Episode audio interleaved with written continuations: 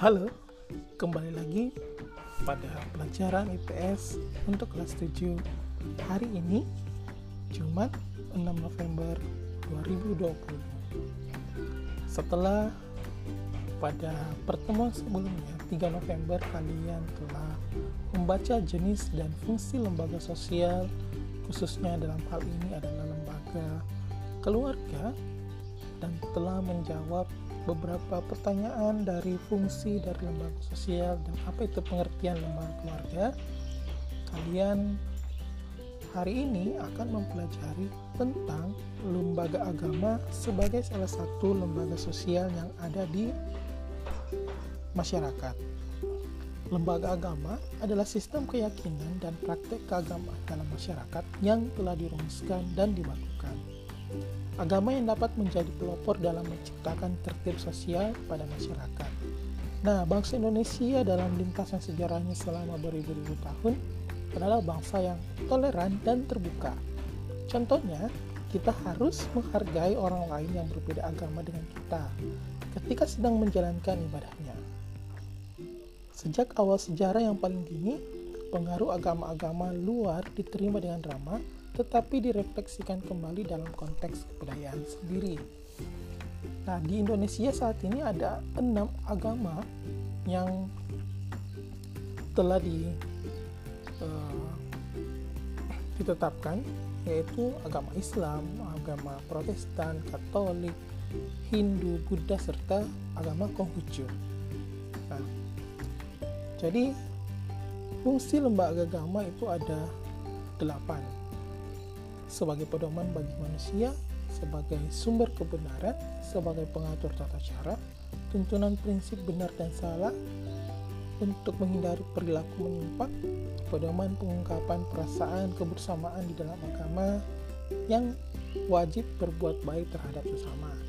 Kemudian ada juga sebagai pedoman keyakinan manusia berbuat baik selalu disertai dengan keyakinan bahwa perbuatannya itu merupakan kewajiban dari Tuhan dan yakin bahwa perbuatannya itu akan mendapat pahala walaupun perbuatannya sekecil apa pun. Lalu ada juga fungsinya yaitu sebagai pedoman keberadaan yang pada hakikatnya makhluk hidup di dunia adalah ciptaan Tuhan semata. Yang terakhir, fungsi lembaga agama adalah sebagai pedoman untuk rekreasi dan hiburan. Nah, dalam mencari kepuasan batin melalui rekreasi dan hiburan, serta tidak melanggar kaidah-kaidah agama.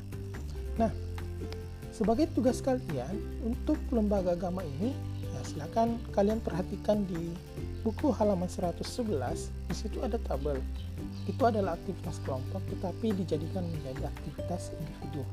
Kalian akan diminta untuk mencari uh, kitab suci, tempat ibadah dan hari besar keagamaan yang ada di Indonesia. Lalu kalian buatkan dalam bentuk tabel. Nanti kalian tinggal menjawab di dalam uh, bagian pertanyaan yang ada di Google Classroom. Selanjutnya ada lembaga ekonomi Nah, lembaga ekonomi ini adalah bagian dari lembaga sosial yang mengatur hubungan antar manusia dalam pemenuhan kebutuhan hidup. Kalau tadi lembaga agama itu membantu hubungan manusia dengan Tuhan, nah tetap sekarang lembaga ekonomi itu yang mengatur tata hubungan antara manusia dalam pemenuhan kebutuhan hidup sehari-hari. Jadi lembaga ekonomi ini lahir sebagai suatu usaha manusia menyelesaikan diri dengan alam untuk memenuhi kebutuhan hidup mereka yang berkaitan dengan pengaturan dalam bidang-bidang ekonomi untuk mencapai kehidupan yang sejahtera.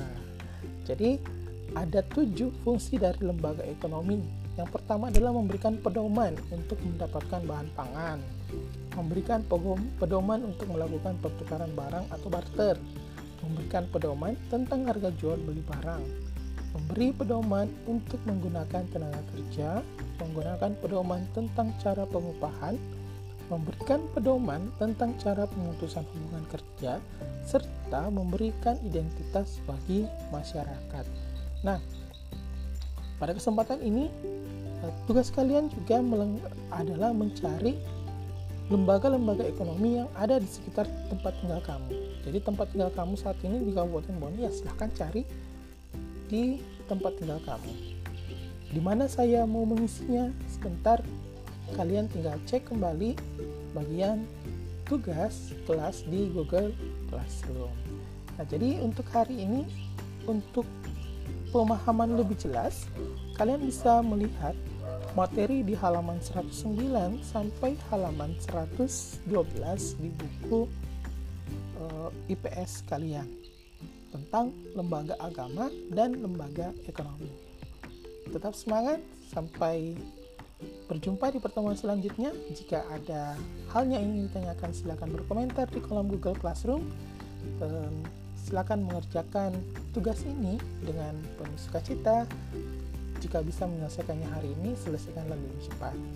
Sampai jumpa di pertemuan selanjutnya. Tetap semangat, salam sehat, dan see you next time.